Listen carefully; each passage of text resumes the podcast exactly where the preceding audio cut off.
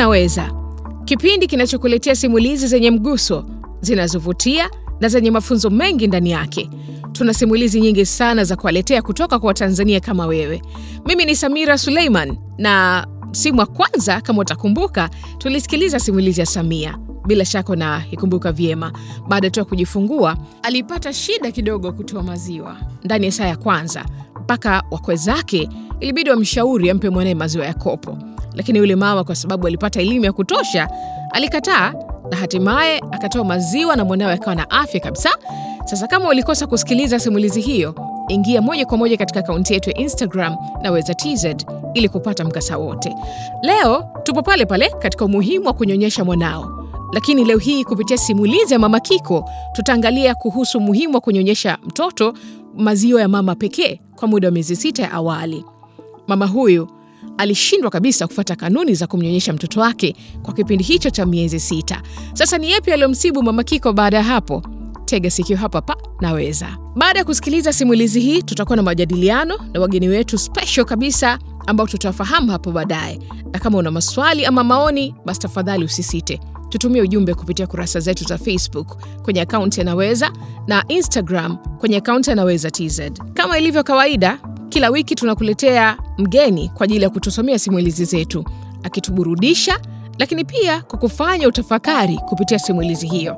Basi leo tupo naye Halua Juma, yeye ni mtangazaji na atatusomea simulizi yetu bila shaka. Kumbuka unaisikiliza Naweza. Ilikuwa ni tarehe tano mwezi wa tatu mwaka elfu mbili na kumi na sita alfajiri. Upepo mwanana, huku milio ya ndege ikizidi kushamiri kuashiria ni siku nyingine, siku ambayo ilijaa furaha kwangu. Kwa mara ya kwanza nilianza kuitwa mama. Kiko alikuwa mtoto mzuri asiye na kasoro. Nilifurahi kwa sababu mume wangu alipata dume mwenzake, mtu ambaye atamnyoshea njia na kuwa mfano bora. Lakini kusema kweli, na siwezi kumwambia mume wangu hili, nilifurahi zaidi kupata nafasi ya kusherekea na mama yangu, kwa sababu yeye sasa amekuwa bibi, na hata kwa wakati ule nilijua atampenda kuliko kitu chochote kingine duniani. Kitu ambacho sikutegemea ni kwamba kuzaliwa kwa Kiko kungebadilisha kabisa uhusiano wangu na mama yangu. Toka utotoni nilitaka kama mama yangu. Sisi tulikulia Bukoba mjini pale. Mama yangu ni mtu ambaye alikuwa anapenda kuishi vizuri na watu. Popote unapomwona mama, huwa kuna watu wanacheka na kufurahi. Kama unatembea naye, tuseme mwendo wa kilomita moja hivi, watu wasiopungua watano watamsimamisha njiani na kuanza kuongea naye. Yaani hamna sehemu Bukoba mjini unaweza kwenda ambapo hawamfahamu mama yangu. Nakumbuka wenzangu wakicheza redi au makida, mimi niliona bora nikae tu kibarazani nijidai ninapika msosi mkali kwa ajili ya familia yangu kubwa. Mama alikuwa ni mpishi mzuri mno, yaani ikifika mida ya mchana au chakula cha usiku alikuwa hahitaji hata kutuita mimi na wadogo zangu.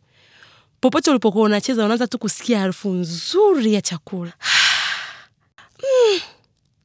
Yaani wote tulikuwa tunakimbia nyumbani haraka. Kasoro moja tu ya mama, alikuwa mkali mno. Kitu kidogo tu unakaripiwa, unachapwa, tena unachapwa na chochote ambacho kipo karibu naye, sijui fimbo, mkanda, mwiko, kiatu. Ingawa nilikuwa nampenda sana na nilikuwa ninamwogopa pia. Nakumbuka kuna siku mama alikuwa ameenda kufanya shughuli zake. Kabla ya kuondoka, kaniambia nifanye usafi nyumbani kwa sababu bibi alikuwa anakuja na alitaka nyumba iwe safi. Nilisafisha, lakini nilifanya haraka haraka tu kwa sababu nilikuwa na mitihani yangu, sikuwa na muda. We, baada ya mgeni kuondoka, nilipata kichapo sijawahi kuona.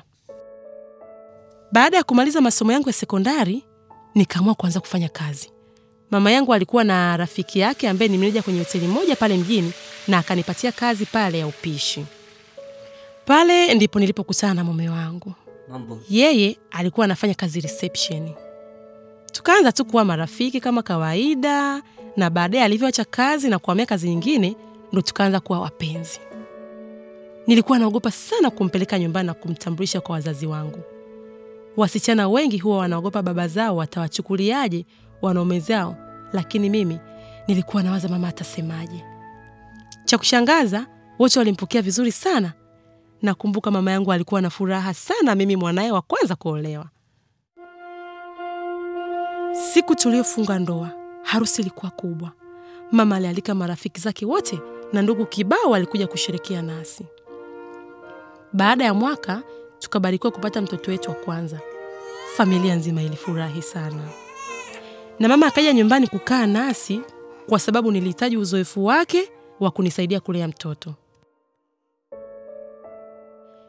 Nilidhani mama kuwepo nyumbani ingenisaidia na mtoto, lakini kusema kweli, ingekuwa tu bora mama asingekuja kuishi nasi. Kila kitu nilichokuwa nafanya kulikuwa na kasoro machoni pake. Nikimwogesha mtoto anaona namwogesha vibaya, nikifanya usafi nachafua tu. Nilijihisi kama kilema. Toka utotoni, mama amekuwa mtu ambaye usipofanya anavyotaka anakuwa unaona kiburi, anakasirika au ananuna kabisa.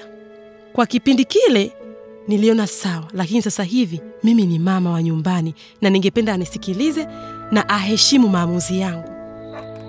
Mme wangu, mme wangu, Ah, mama Kiko, nini tena? kwa nini mama haheshimu maamuzi yangu? Sinajua wazee walivyo. Mama tu atakukusaidia. Nilimwelewa baba Kiko. Wiki iliyofuata ikawa mziki mwingine. Mm, jamani, mwanangu leo ananyia kidogo? Hiyo ni kawaida. Ngoja tumpikie uji mlaini tumpe. Lakini Nesi alichombea nimpe maziwa yangu tu kwa ile miezi sita ya kwanza, hivyo vingine vitamsumbua. Wewe yaani daktari ajue kulea mtoto kuliko mimi mama yako.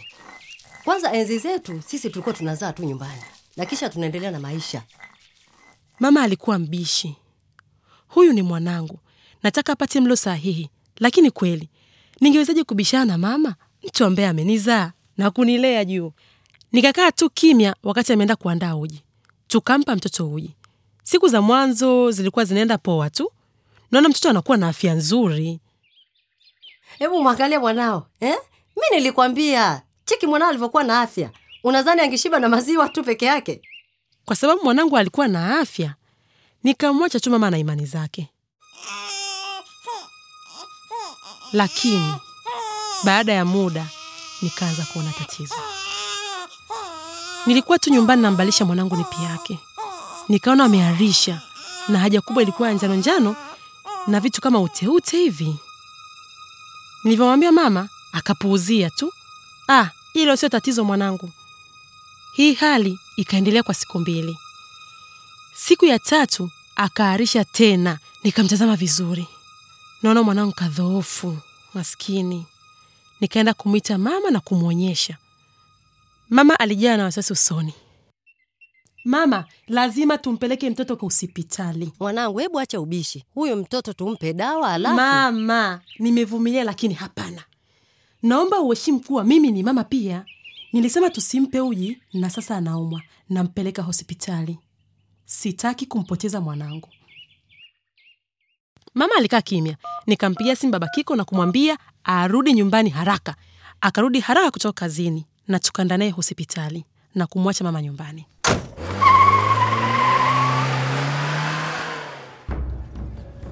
Nes, Nes, naombeni msaada. Wakati tunamsubiri daktari, nesi akaja pale na tukapelekwa chumba kimoja. Ndani yake kulikuwa na wanawake wengi pamoja na watoto wao, na tukapewa kitanda tumlaze mtoto. Mawazo elfu moja yalikuwa yananipitia kichwani, nikiwaza ni kitu gani kinamsibu Kiko na ningefanyeje kama ningempoteza mwanangu Kiko. Daktari alipofika sikumpa hata nafasi ya kumsalimia. Daktari, tatizo nini? Anaharisha mara kwa mara na hatuelewi shida ni nini. Naomba tusaidie, sitaki kumpoteza mwanangu. Daktari, daktari. Mama, mama, hebu tulia, ondoa mashaka sawa, kwa sababu anaharisha, amepoteza maji mengi. Kwa hiyo ngoja tumpe dawa ili tuongeze kiwango cha maji mwilini, alafu tufanye vipimo na kumpa dawa stahiki, sawa? Ule muda tunasubiri pale wodini, hatukuwa na amani kabisa. Kila baada ya lisaa mama alikuwa anapiga simu kujua hali ya mtoto, namwambia bado hatufahamu, tunasubiri majibu. Kibaya zaidi, wodi tuliokaa kulikuwa na watoto wenye magonjwa mbalimbali, wengine wamekonda, wengine wana kali. Mmoja aliyekuwa karibu yetu alikuwa na vidonda kichwani na vilikuwa vinatoa usaha. Da, ilikuwa hali ya kusikitisha, na nikajisikia kama nataka kutoka nje na mwanangu tumlaze sehemu ingine yoyote. Tulikaa pale kama masaa manne matano hivi, lakini kwangu niliona kama miaka. Daktari alipofika, tuliingiwa na wasiwasi moyoni. Mama, naomba nikuulize, hivi huyu mtoto huwa mnamlisha nini? Nikahisi kama kuna kitu kimenikaba shingoni, nampa tu maziwa. Hamna kingine cha ziada huwa mnampa? Nikawaza hivi, nikisema ukweli watanionaje? Mimi ni mama gani? Mtoto hata hajafikisha miezi sita, kadhoofu, anaharisha. Kama kuna kitu cha ziada unampa, ni bora nikafahamu, ili nipate kumpa mtoto wako huduma inayostahiki. Sana sana tunampa tu maziwa uh, lakini tukiona bado ana njaa tunampa uji kidogo tu. Daktari alikuwa kimya huku akinisikiliza na kuandika kwenye daftari lake. Sijui hata alikuwa anaandika nini, labda anaandika leo nimekutana na mama mjinga sana. Mama, huwa tunashauri kumpa mtoto maziwa ya mama tu kwa miezi sita ya kwanza, kwa sababu yana kila kitu anachohitaji mtoto kwa kipindi hicho. Hii itamwezesha kupata virutubishi vinavyomwezesha akue vizuri na kumpa kinga dhidi ya magonjwa. Ili mwanao aweze kushiba, mnyonyeshe mara kwa mara na kwa muda mrefu kwenye titi moja kabla ya kumhamishia kwenye titi lingine. Pia hakikisha mwanao ananyonya mpaka aachie titi mwenyewe au alale. Tutampa dawa na tatizo la kuharisha litaondoka tu baada ya siku moja au mbili. Sasa mama, endelea kumnyonyesha mtoto maziwa yako tu mpaka afikishe miezi sita. Nikakaa pale namsikiza daktari. Nilijuta kuwa mjinga. Nilijua kwamba Kiko anahitaji maziwa ya mama pekee, lakini kwa sababu ya kumwogopa mama yangu nilimpa uji. Dokta, atapona kweli mwanangu? Ndiyo, wala usiofu, atapona tu, maana tutampa dawa na unaweza kwenda naye nyumbani. Moyo wangu ulitulia. Baada ya kumpa dawa, tukaruhusiwa kumpeleka Kiko nyumbani. Kuanzia hapo, nikaendelea kumnyonyesha Kiko maziwa yangu tu bila kumpa kitu kingine chochote kile. Baada ya siku chache, ile hali ya kuharisha ikaacha na akaanza kuongezeka uzito tena. Mama hakuwahi kuniambia kwamba mwanangu ulikuwa sahihi, bora ulimpeleka hospitali. Kuanzia sasa tutamnyonyesha tu. Lakini toka siku ile hakuwahi kuniambia tumpe Kiko uji. Hata nilivyompata mwanangu wa pili, hakuwahi kuniambia nimpe uji au maji. Nafikiri pia kile kitendo cha kumwaisha Kiko hospitali kilimpa msaada, maana mtoto amepona, ananyonya vizuri na anashiba na afya yake kurejea kuwa nzuri. Kilifanya mama naye anipe heshima yangu kama mama mwenzake. Sikuwahi kudhani kama ingetokea, lakini nashukuru nilisimama na kufanya kile kilicho sahihi, na kwa sababu hiyo mama yangu amekuja kuniheshimu kama mama na kukubaliana na mawazo yangu, na nimeweza kuwapa wanangu mwanzo mwema kwa kuwanyonyesha watoto wangu maziwa yangu tu bila kuwapa kitu kingine chochote kile kwa ile miezi sita ya mwanzo. Hata maji si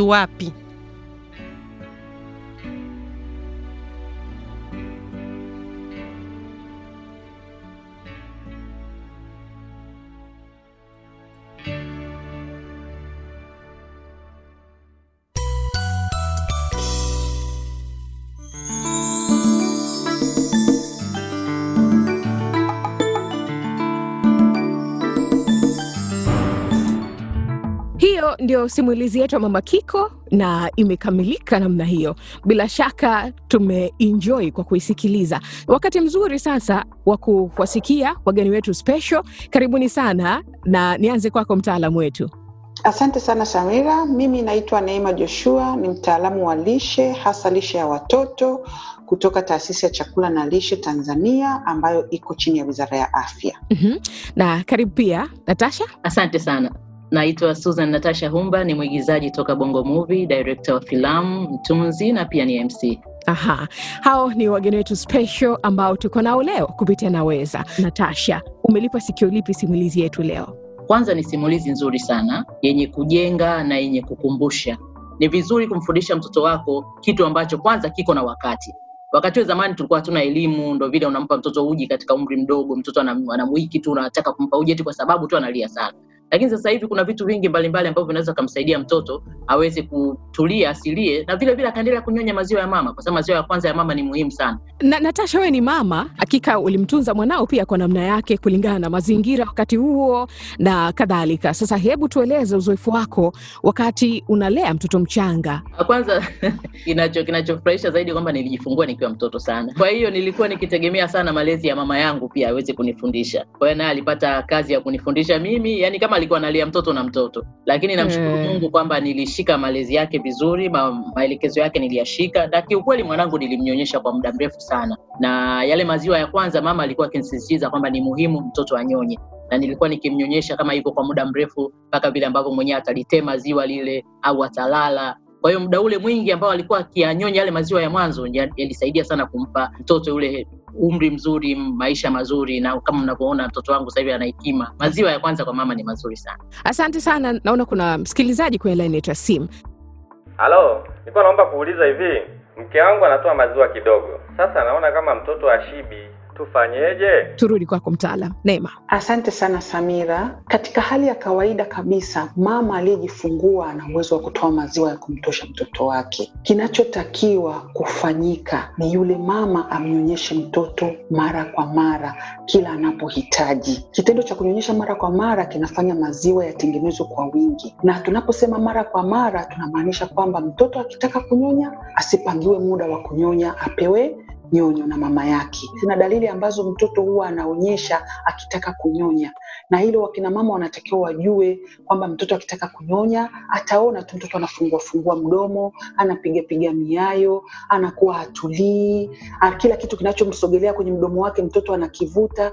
Sasa mtoto akishafanya vitu vyote hivyo na mama hajamuona, basi mtoto anaangua kilio. Lakini pia kitendo cha kutokunyonyesha pia hiyo mara kwa mara na kuchukua muda mrefu kumwacha mtoto bila kunyonya kinafanya maziwa yatoke kidogo. Kwa hiyo huyu baba uh, inabidi ajitahidi kumsaidia mke wake na mtoto aweze kunyonya mara kwa mara kila anapohitaji. Lakini jambo lingine, ili mtoto sasa aweze kushiba ni vizuri mtoto anaponyonya akae kwenye titi moja muda mrefu. Tunasema anyonye mpaka aachie mwenyewe au alale au asinzie pale kwenye titi.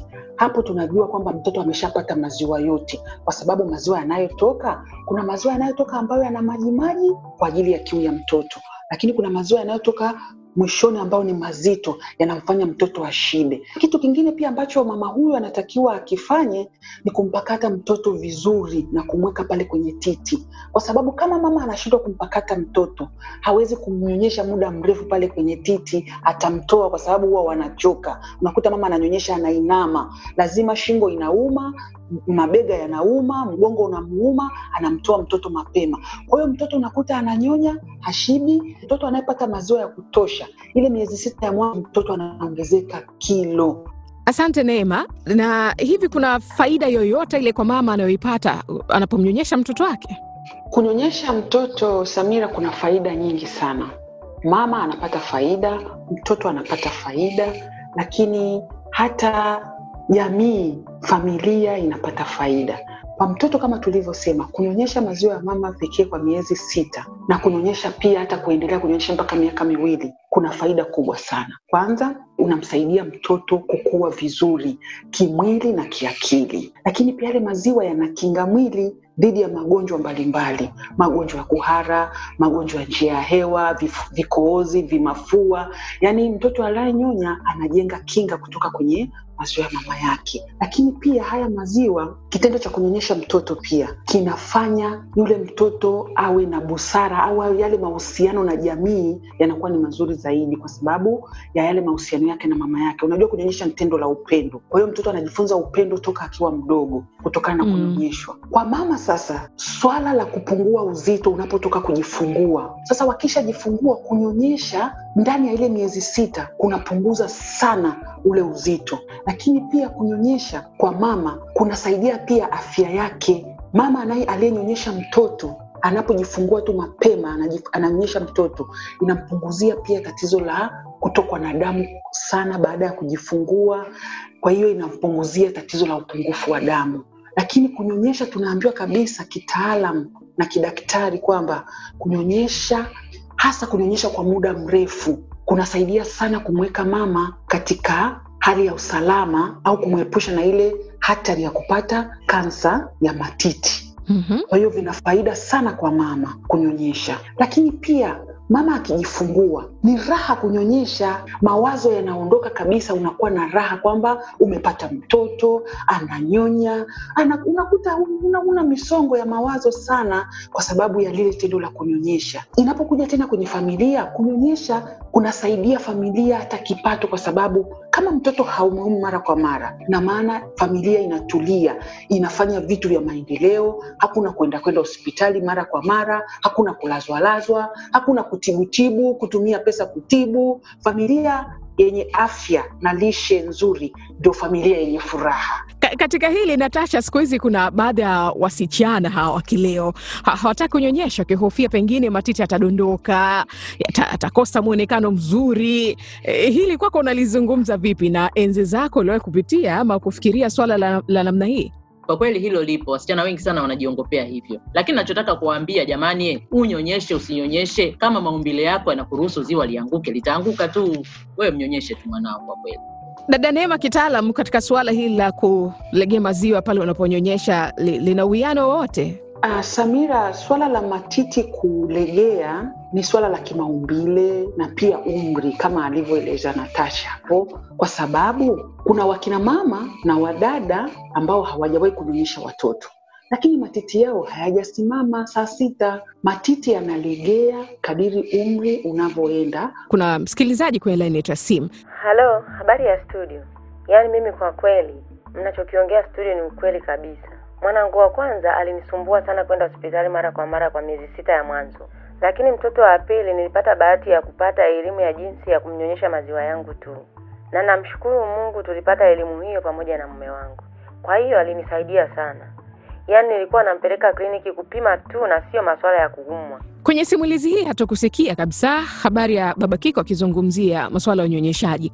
Mtaalam, una nini cha kutueleza ama kuambia kina baba kuhusu umuhimu wa namna wao wanavyopaswa kushiriki katika malezi ya watoto? Wanaume kabisa wanao mchango mkubwa sana. Baba anapomsaidia mama aweze kunyonyesha, anafanya jambo la maana sana. Ni vizuri amsaidie mama kazi, lakini pia mama huyu ana mahitaji, anahitaji chakula, asikae na njaa. Na baba kama hamtimizii mama yale mahitaji, pia mama anaweza akashindwa kunyonyesha kutokana pia na msongo wa mawazo. Na baba inabidi amwonyeshe mama upendo. Ule upendo unamfanya mama ajisikie vizuri asiwe na wasiwasi wowote. Na mama akisha kuwa na wasiwasi au msongo wa mawazo, kunyonyesha kunakuwa kugumu. Mpaka serikali inajitahidi hata kuhakikisha kwamba mama akijifungua, baba anapewa ruhusa ya kukaa nyumbani kwa siku kadhaa. Kwa hiyo swala zima la kunyonyesha, wababa wasipowasaidia wakina mama, inakuwa ni vigumu sana wamama kuweza kunyonyesha. Kwa hiyo wababa kama kina baba Kiko wapo kwenye jamii yetu, na tunawasisitiza kwamba swala la kunyonyesha sio la mama peke yake, ni la baba pia. Mhm. Asante dada Neema. Kwako Natasha, wewe una ushauri gani hasa kwa wasikilizaji wanaweza? ya nataka niongee na wale wadada ambao wako katika hali ya ujauzito wanategemea kujifungua kwa wakati wa zamani mimi nilipokuwa napitia hii hali ilikuwa miaka ya zamani sana miaka ya themanini kwamba kulikuwa hakuna elimu kupitia kwenye labda tv radio au vitu kama hivyo kwa hiyo nilikuwa nikihangaika sana kutafuta vitabu na kujifunza na vilinisaidia sana. Lakini kwa sasa hivi kuna vitu vingi ambavyo wewe mama ambaye unapitia katika lio unaweza ukavipata tena kwa njia ya urahisi kabisa. Kuna platform kama za afya kuna platform yanaweza ambayo iko kabisa kwa ajili ya kukufundisha wewe ambaye unapitia katika hali ya ujauzito na kujifungua. Asante sana Susan. Samira, cha msingi kabisa ni kwamba wamama wa sasa hivi wanaojifungua kama wamepata maelekezo kutoka kliniki au wanazo taarifa sahihi wajenge kujiamini na kufanya vile vitu kwa usahihi ili bibi na yeye aone kabisa kwamba hakuna shida hapa kwa sababu wale wabibi wanafanya vile vitu kama msaada. Anapoona unahangaika hangaika mtoto analialia mtoto sijui kafanyaje na wewe mwenyewe uko desperate unahitaji msaada bibi naye anajaribu kukusaidia na anakusaidia kutokana na uelewa wake. Sawa, asante sana. Mimi na kwa pamoja tu niseme nawashukuru mno kwa nafasi yenu leo kujumuika nami katika kipindi hiki cha Naweza, uh, kwa elimu hii ambayo mmetupatia. Asanteni na karibuni. asante sana samira Kwa hatua hiyo, hatuna la ziada ndani ya kipindi hiki cha Naweza, na natumai umefurahia simulizi hii ya. Naamini tumepata elimu ya kutosha kuhusu unyonyeshaji wa maziwa ya mama pekee kwa muda wa miezi sita ya mwanzo, na kusihi endelea kufuatilia vipindi vyetu vya Naweza. Na kama una simulizi ambayo ungependa kututumia basi wasiliana nasi katika kurasa zetu za mitandao ya kijamii kupitia akaunti ya Naweza katika Facebook na Naweza kwenye Instagram au barua pepe naweza show at gmail.com. Lakini pia usisahau mwambie ndugu, jamaa na rafiki kuendelea kuisikiliza Naweza. Mimi ni Samira Suleiman na ulikuwa unaisikiliza Naweza, kipindi kinachokuletea stori za kweli kutoka kwa watu wa kweli zinazokuwezesha kufanya maamuzi sahihi juu ya afya yako na familia yako. Mpaka wakati mwingine, asante na kwa heri.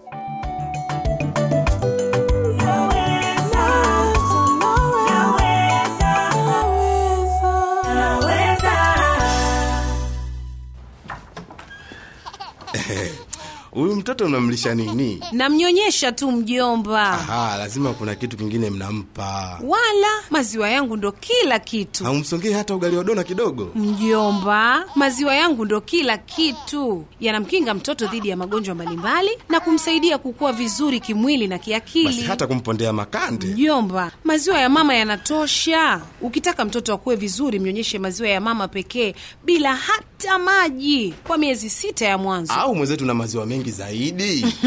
Mjomba, wakina mama wote wana maziwa ya kutosha kabisa watoto wao. Una uhakika mwanao hadokoi chakula? Acha utani mjomba. Malezi bora huanza kwa kusema naweza. Mnyonyeshe mtoto mchanga maziwa ya mama pekee bila hata maji kwa miezi sita ya mwanzo, ili apate virutubishi vyote anavyohitaji. Ujumbe huu umeletwa kwenu na Wizara ya Afya, Maendeleo ya Jamii, Jinsia, Wazee na Watoto kupitia kitengo cha elimu ya afya kwa umma kwa kushirikiana na watu wa Marekani.